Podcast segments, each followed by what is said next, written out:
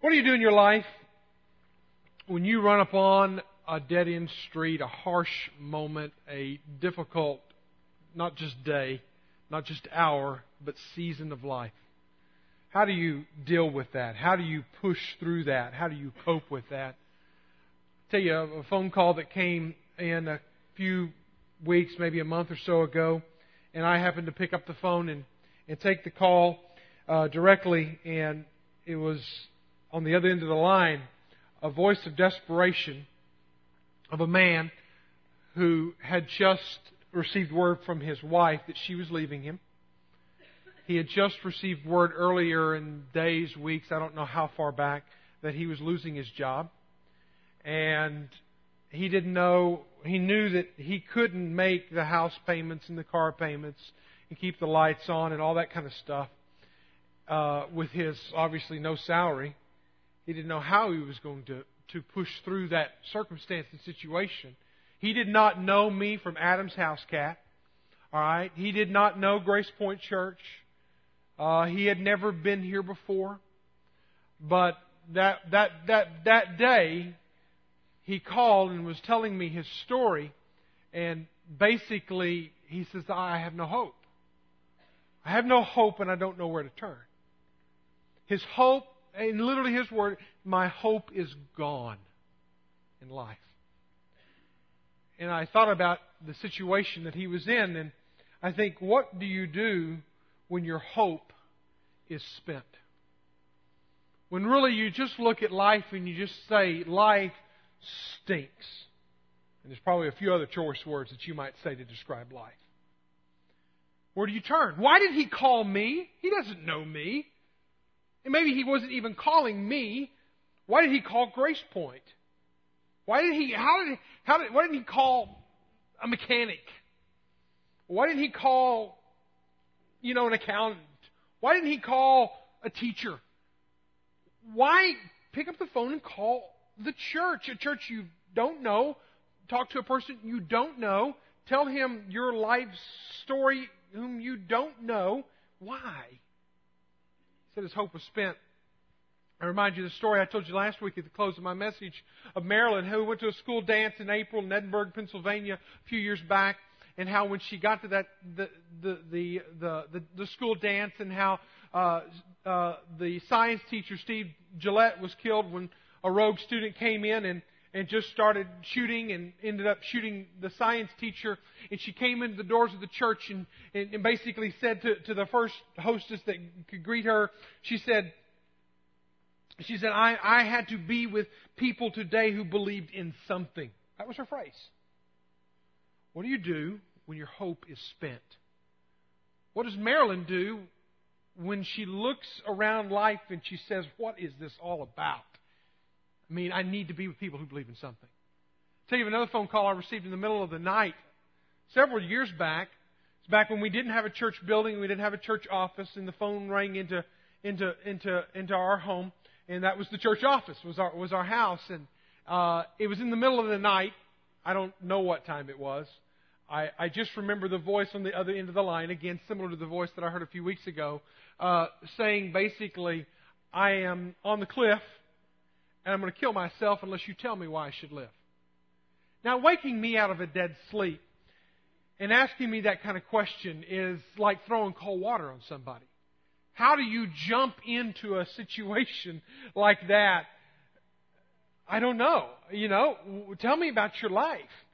So we go into a 45 minute dialogue back and forth, communication back and forth, of which I was not ready for mentally, spiritually at that ungodly hour, but yet had to put on the game face. Had to get up and get in gear.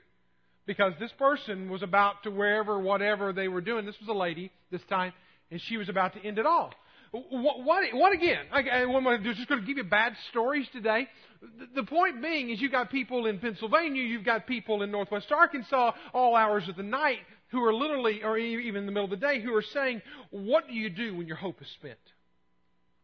Where do you turn when life is harsh and ungodly and unkind to you? I would really like to be able to tell you today that if you'll follow Jesus in these three easy steps, that you won't have any of these problems, but it's not the case. In fact, I'll just tell you, you're going to have hard times if you follow Jesus because you're following Jesus. And it will not be easy at times because you have chosen a very narrow road, a very difficult road in following Christ. But I mean, maybe you're not at the, at the, at the, at the cliff's edge to say, I'm ready to end it all. But you know, maybe today your hope is spent relationally. Maybe your hope is spent in your relationship that you're in. Maybe your hope is spent when it comes to your job, in your career, and where you're at, and where you're headed, and, and how you thought you would be here, but actually you're here, and maybe it looks like you may take a couple of steps back before you can ever take a couple of steps forward again. Where are you at relationally? Are you, is your hope spent?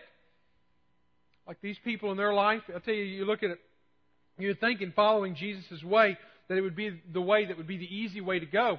But if you take your Bibles, be open to Acts chapter 5, and you just kind of know the brief history of, of Acts, then you'll, you'll, you'll remember that in Acts 1, Jesus is kind of like getting ready to leave.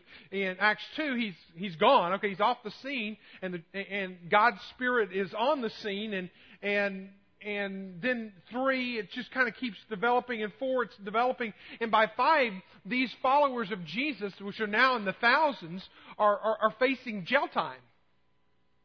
Now, again, hold it. Jesus is, has, has left in chapter 1, he's left these 120 disciples in a, in a rented room upstairs that we call the upper room.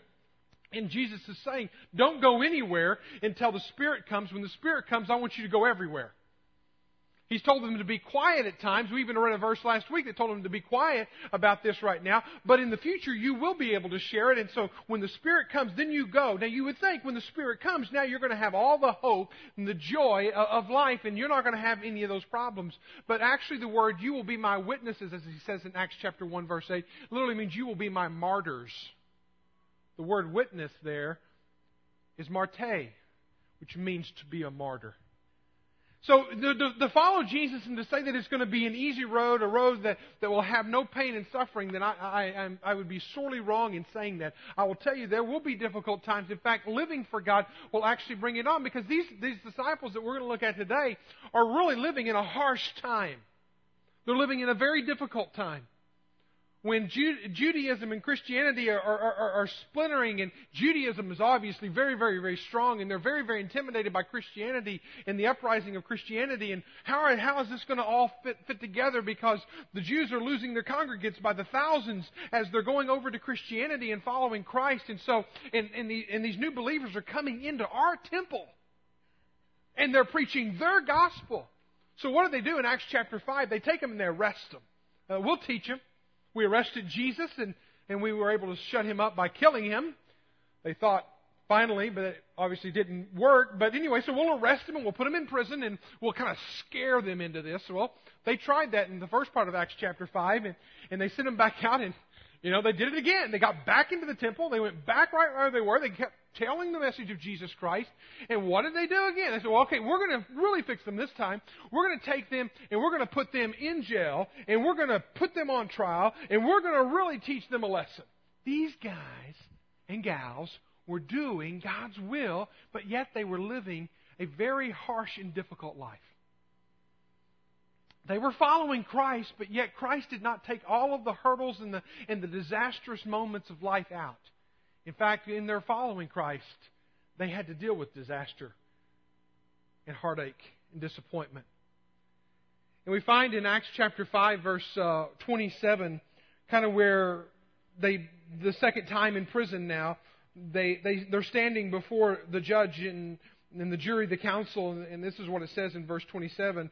And when they had brought them, they stood them before the council, and the high priest questioned them, saying, We gave you strict orders not to continue teaching in his name, and yet you have filled Jerusalem with the, your teaching. I love that. They filled the streets of Jerusalem. They filled the alleys of Jerusalem. They filled the homes of Jerusalem. Everybody was talking about it. And if it was on the internet, if they had internet, it have been on the front page of everything in, on Jerusalem's homepage. It was all over the place. Filled Jerusalem with this teaching and intend to bring man's blood upon us. But Peter and the apostles answered, We must obey God rather than man. We told you not to do this and you're going out and you're doing it anyway. And they just really made it very clear about his whole, his whole goal in life, his whole paradigm shift in life, his whole aim in life. He says, I, you just got to understand this about me. I've got to obey God rather than men. Well, the whole story kind of continues to unfold there because they got a real smart, wise, respected individual into the, in, into the council. His name was Gamaliel, and they got Gamaliel on the scene, and they said, What should we do with these guys? We've already taken them, we've already told them not to do it, and they're back here again because they did the very, very thing we told them not to do. And they're not making any promises that they're not going to do it when they leave again. So Gamaliel, a very wise man and respected by all, said this basically to them. He said, Listen, you know what? If it's, if it's real, or excuse me, if it's a fake, just let them go. They'll end up imploding. It'll all fall apart. It'll not mean anything. Just send them on their way. But it, I love I love Gamaliel's statement. He says, "If it's of God, you can't stop it. You won't be able to shut these guys up. It'll be, as Tertullian said, it will be the blood of the church uh, uh, is what will spread the church. It will be that that will keep the church going. So here they are. They're in this situation, they, they, they hear Gamaliel and they add a little bit to it. They're going to let the guys go, but before they do that, they're going to beat the fire out of them, okay? And so we pick it up in verse 40, and they took the, his advice to a point, and they added a little bit to it. And after calling the apostles, they flogged them and ordered them not to speak in the name of Jesus, and then released them. So here's a situation. You got followers of Jesus doing the Jesus thing, going the Jesus way, saying, I'm going to obey God rather than man, and yet they're being beaten and they're being imprisoned and they're having a very harsh life. So I come back to you and I ask you a question Is your hope spent today? Because you may be very well here today and you've brought it on yourself. The choices you've made, the life you've lived, the relationships you've had, the whatever it is out there that's caused your hope to be spent. Or maybe you're just living for God and you're trying to do the best thing you can, but yet you still feel like you're living in a very harsh and difficult environment. How do you survive? How do you get past survival mode and get into thriving mode? How do we live in this world that whether you're living for God or not, you're going to have harsh times? How do you survive the harsh times of life? I'll tell you one thing you don't do it alone. This is not an alone thing. You don't get on an island and try to figure it all out. You don't pull yourself up by your own bootstraps. You don't do it alone. You do it in community. It takes more than that. Listen, I'm going to fall and I'm going to need somebody to help pick me up, not kick me down, and not step on me. You're going to fall. You're going to need somebody there to encourage you along the way. You're not going to be able to do it alone. You're going to find yourself in very difficult moments, and you're going to find your hope spent, and you're not going to know where to turn. You're going to pick up the phone, and you're going to call somebody, and you won't even know who it is. You're just wanting hope in your account. How is it?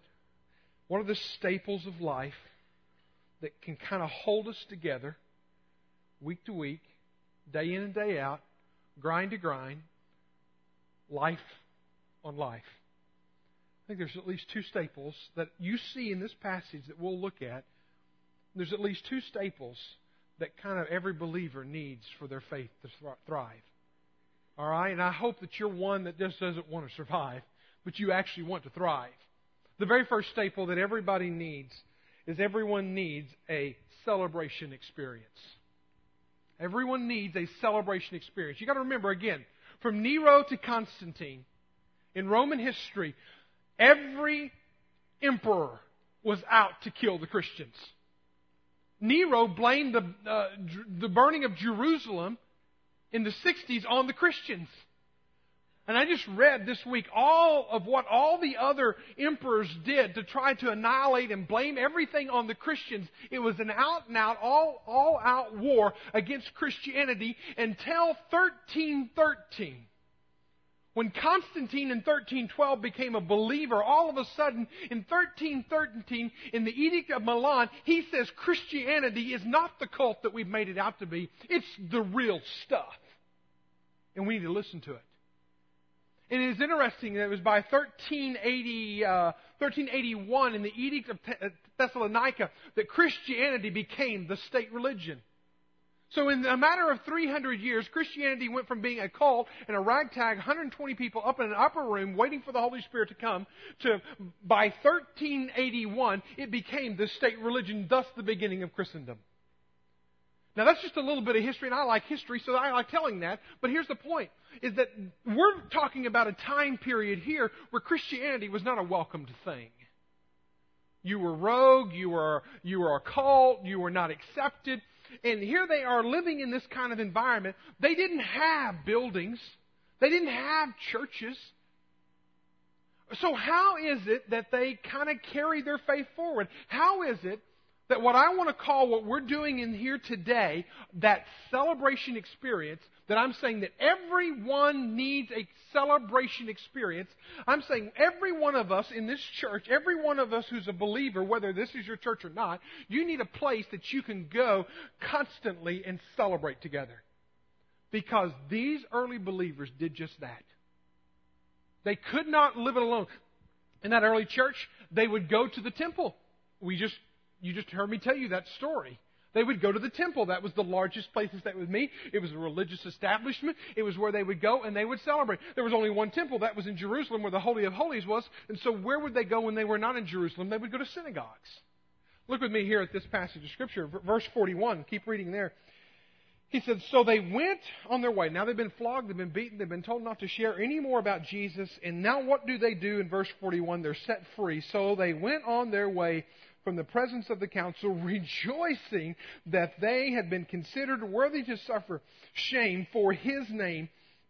And every day in the temple and from house to house, they kept right on teaching and preaching Jesus Christ. Every day in the temple.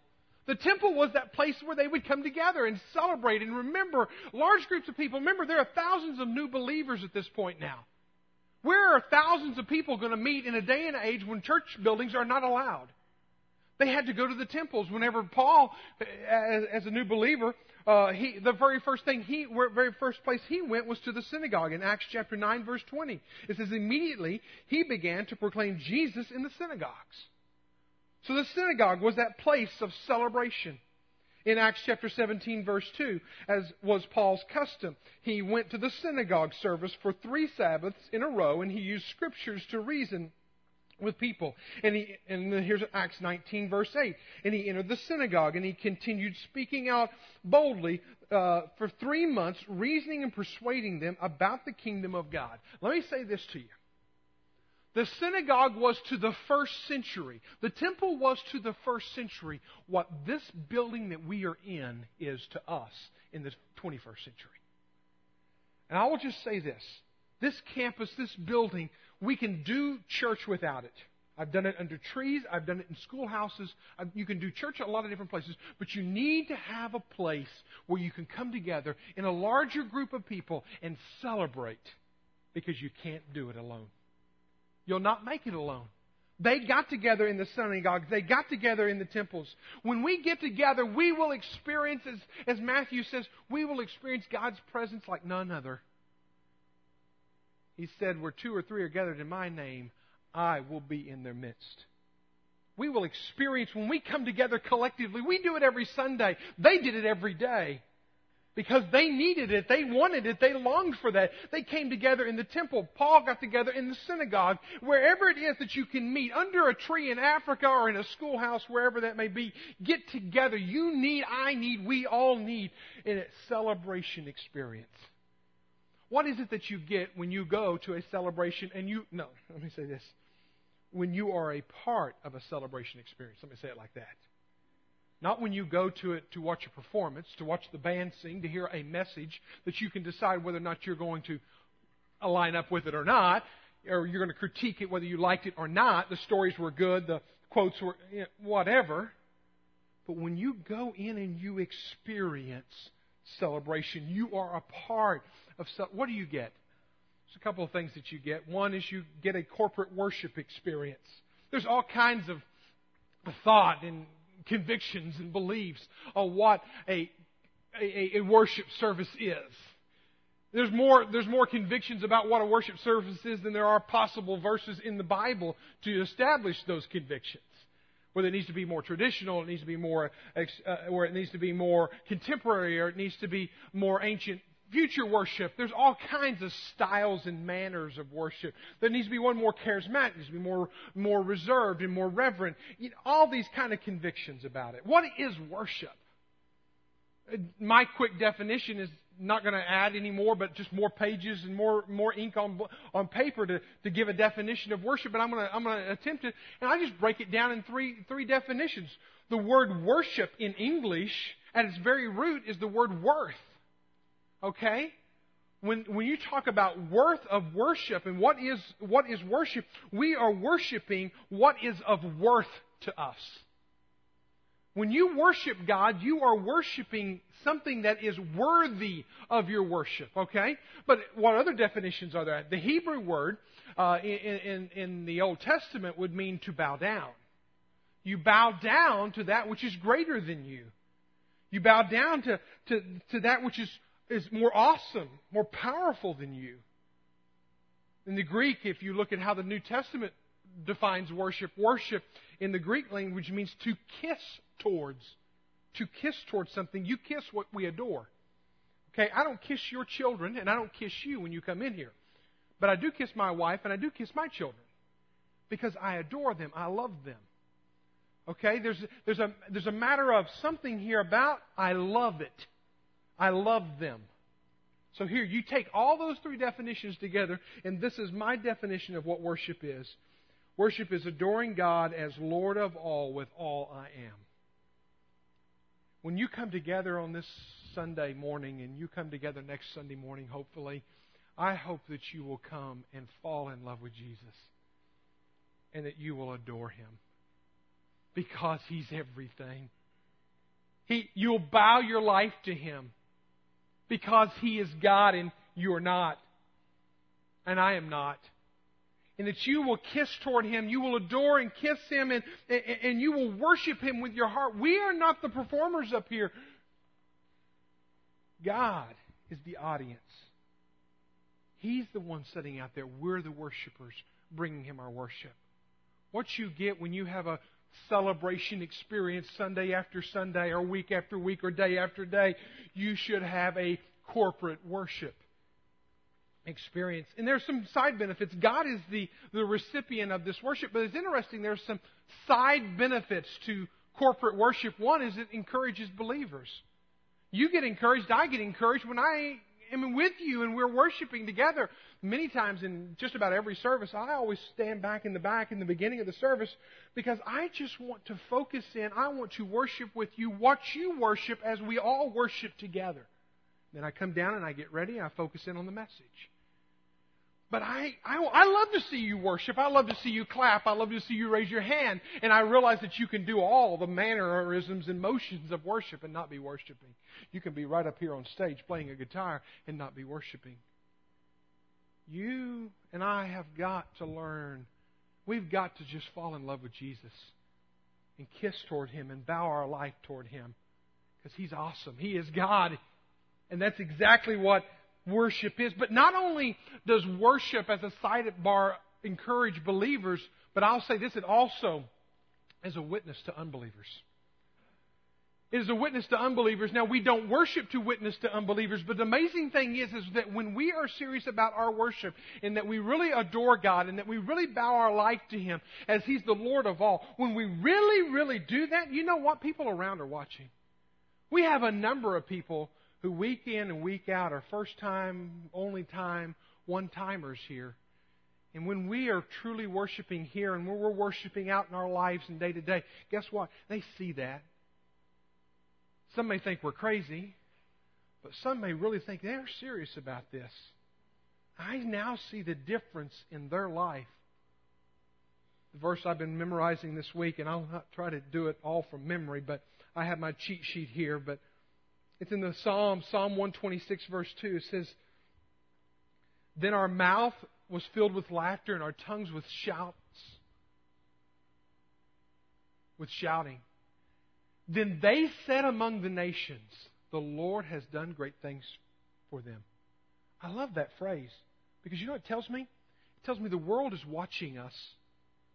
They're watching us, and as we are we're laughing and as we have joy in our hearts and as we're living out our faith and we're shouting joyfully to God in worship, guess what? The world is looking at us and they're saying, The Lord has done awesome and great and wonderful things for them.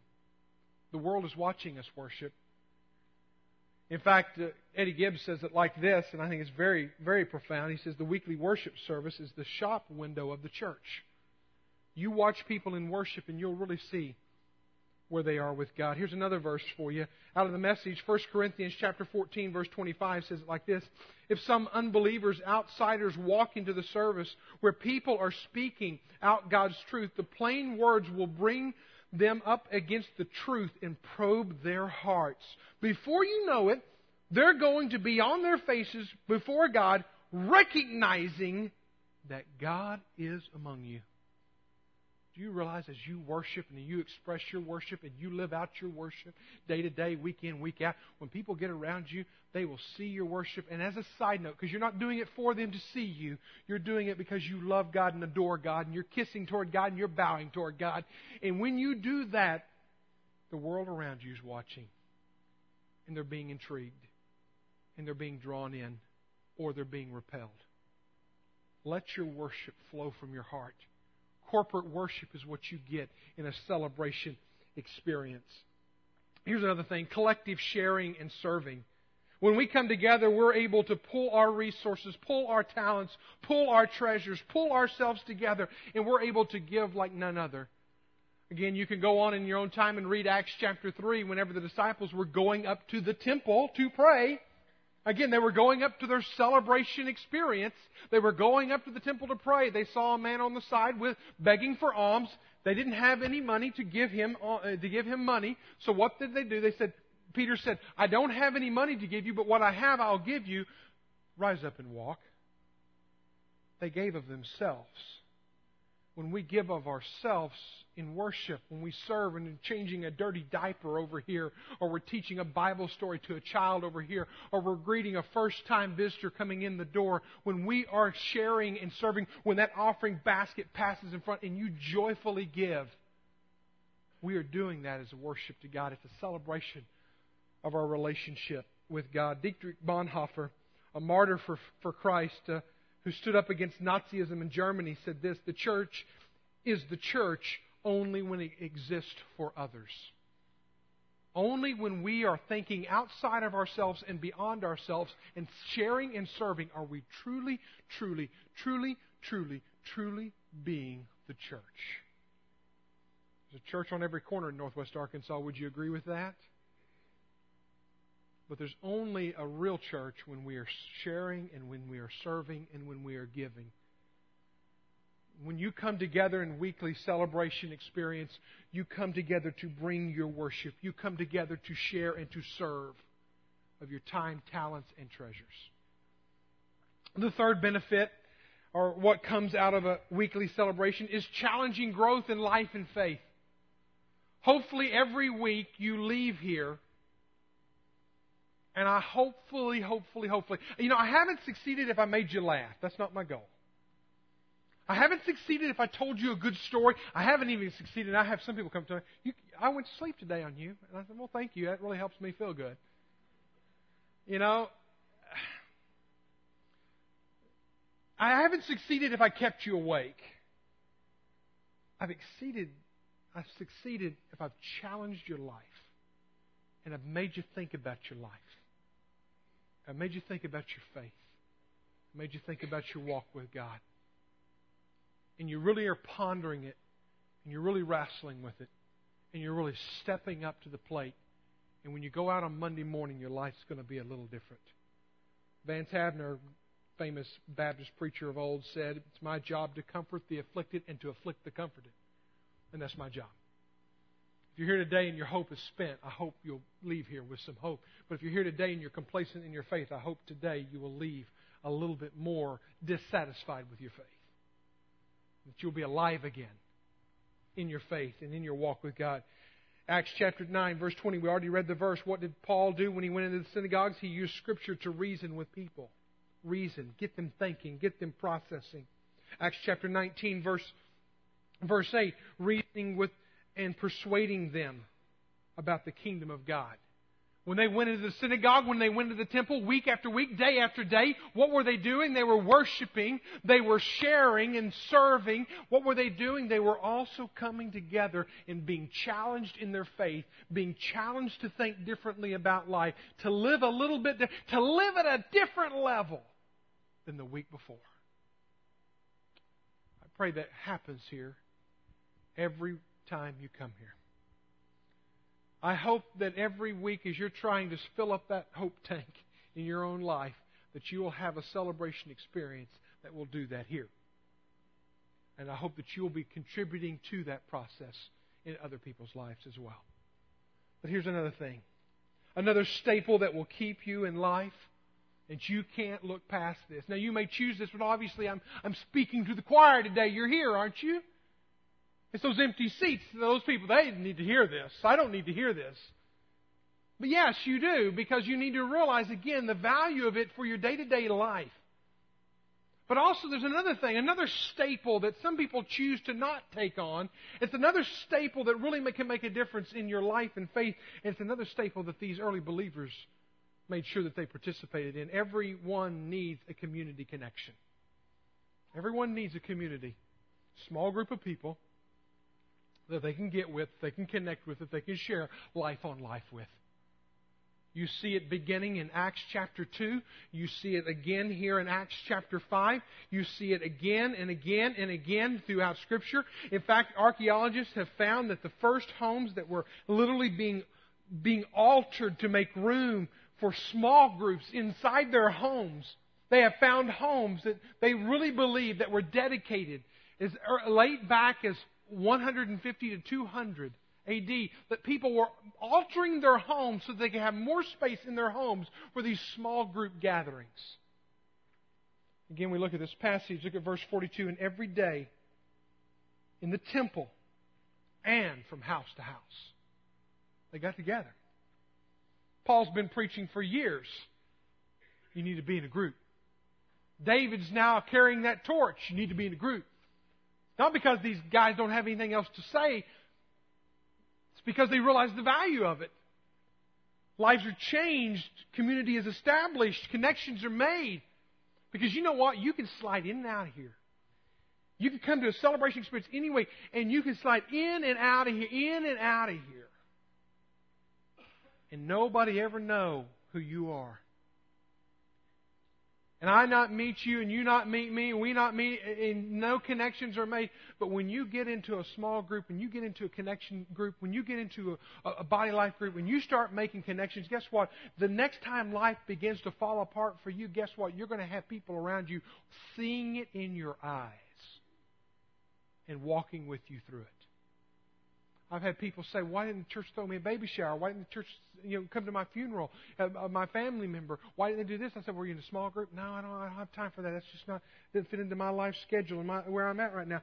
I just tell you, there are going to be some things you're going to get in a celebration service that you will not get in a small group, and there are going to be some things you're going to get in a small group that you will not get in a celebration experience. You need both. They did both. It was of high value. Community connections is where you're going to. What, are you, what are the benefits of it? Number one, benefit community is where life is lived in authenticity and transparency. It's where life is lived. It's where the babies are born. It's where the, the deaths are experienced. It's where we learn, as Paul said, to laugh together, to cry with those who are crying, and to, to laugh with those who are laughing. It's not a network club. It's not a therapy hour. If you need therapy, we'll get you to a counselor. It's where you experience life together. Again, to quote from Eddie Gibbs, he says, If anyone can go missing from your church without being missed, they never were a member. It's a pretty good statement. When you're in a group of people and there's three or four or five or six families, and that's about all there is in that group, and you're really connecting and bonding, and you're you're making relationships and life on. It's not a forced thing. It's happening because you are a family. You are really about a relationship at that point. So, community is where life is lived in authenticity and transparency. But the second benefit of sharing in a small community is that community is where faith is developed and accountability, with accountability and challenge. You know what? Again, you can hear a challenging message here on Sunday, but you can walk right out and ignore it. But when you're in a relationship with people, a lot of people like to keep this distance thing going on. When you're in a relationship with people, you, you know what? Here, let me go back to my very first story. They want to they want to do this through life, but they'll pick up a phone and talk to an absolute stranger when all hell breaks loose. But when you already have a relationship and they can see it and sense it before it ever happens, what a difference that might make. There can be an intervention before the tragedy and the train wreck come about. Faith is developed in accountability and challenge. Iron sharpens iron, the Bible says. So one man sharpens another. Howard Hendricks, in his book by that very title, Iron Sharpens Iron, he said this about Alberta uh, Bandura, who was a psychologist for many years at Stanford University claims that the most that the most human behavior is learned is op- observationally through modeling. That basically, if you really want to pass on your faith, what they're saying is get with somebody else's life. Don't go listen to a seminar. Don't go listen to a message as much as that's what I'm doing right now. You really want to get your faith lined up with somebody over here. Get into a relationship with somebody who's living that out. Somebody who knows how to manage their money and you're, you know, you're, you're living from paycheck to paycheck. You don't go get with somebody who's got credit card debt up to the kazoo, alright? Don't go talk to them about it. They don't know what they're talking about. Go get with somebody who's living it out. Somebody's got a good marriage. Don't go find somebody who's had five marriages. So I can tell you everything wrong to do about a marriage. Go to somebody who's been faithful for 50 years and rub shoulders with them and learn how did you love through this circumstance of life. You're not going to do that if you live like this. Get into a community where your faith can be developed. Get connected with people where your life can be changed. You know, as I wrap things up today and I think about my own life, it's really hard. I've always called myself the small group killer. There's something about when I go to a small group, the leader gets uncomfortable, the group gets uncomfortable because the Bible answer man has just showed up. And I don't know everything, and I don't pretend to know everything. But it's, it's sad, and so I really have, uh, for a long time, avoided going to groups. But I've also realized in my own life, I need relationships with people. It's awesome that I'm in a group right now. I have several groups that I'm, I'm meeting with people constantly, one on one, four on one, you know, whatever, 10 on 1, whatever. But there's a group I'm in right now that I can truly say for the first time in a very long time that I really believe we're all equal. They don't look at me as the Bible answer man. They'll hold me accountable. We'll hang out together. I hung out with some of them last night, even. We'll go to a movie together. We don't get together as little as possible to keep David happy. You know, we'll meet once a month during the summer. We'll cut it off in the summer. Give us ourselves a break. We don't meet once every other two weeks. We don't meet once a week. We meet twice a week. Every Tuesday and Thursday through lunch for two hours. And it is, again, I can say this, one of the better growth one on not one on one, it's it's it's five of us Guys challenging each other. I needed that. And I'm a pastor. If a pastor of a church needs community, don't you think you do too? The interesting thing is, is in 9/11, you know what happened? Everybody went to church after 9/11. Nobody, you know, it was, church was tapering off a large degree. Um, but after 9 11, sociologists tell us that the largest pike, uh, spike, excuse me, spike in church growth happened the very Sunday after 9 11. Now, the thing is, is that four to five weeks later, they said it was the largest fall off in church attendance after 9 11. People went to church and they got to church and one of two things happened. They either got to the celebration experience and there was nothing to celebrate, There was no hope there. There was no encouragement there. There was no presence of God there. I don't know. The church was sick. It's been sick. Or maybe they just didn't connect. Maybe they didn't give of themselves. Maybe they were just going. I don't know. Maybe the church was completely irrelevant. But I'll tell you this, and I've said it before and I'll say it again. If you don't have a small group that you're in, you're just asking for hell to break loose in your home or your job or your life or whatever. And you're going to go alone. And then you're going to get mad at the church because they didn't step up. Well, you know what? All you had was a celebration experience. You didn't have the community. There'll be times in your life you'll go to a community group or you'll go to your small group and think, man, I just that didn't mean much to me. Well, you know what? You should have been in church on Sunday. It was an awesome worship experience. God spoke to a lot of people. You need them both. What did they do whenever they when hell was breaking loose in their life? They got into a temple every day. Large group. Experience. Celebration. Experience. And they got into homes. Connecting with people. I can't stress for you enough. If I need a group, you need a group. If you need a celebration experience, I need a celebration experience. It'll make our life so much sweeter and so much more tolerable. And I think it'll be a staple in our life that'll enable us to thrive forward, move forward. Josh, are you in here still? Josh, can you come here? I want us to sing that song softly and tenderly. Jesus is calling. Because I'll tell you this as much as it's about the church, this series of messages, if you don't enter, if you enter into the church and you enter into a small group, but you don't enter into a relationship with Jesus, you're going to miss it. it starts with Jesus. But when you have a relationship with Jesus, I think you can see it in the early church. You're also going to need a worship experience. You may be here today and say, hey, I need to be a part of this church. This celebration, I need to be. Jesus is softly and tenderly calling me today. You may be here today and realize you need a relationship with Jesus. Jesus is softly and tenderly calling you today. You may be here today and say, I, I need to be part of a small group. I've been alone, fighting it on my own. I need people around me who will hold my arms up like, like Moses had Aaron and Hur. Would you pray with me? Father God, would you speak to us today? Would you softly and tenderly call us today? Would you do a great work today? Lord, we don't have to have a building, but Lord, you blessed us with one.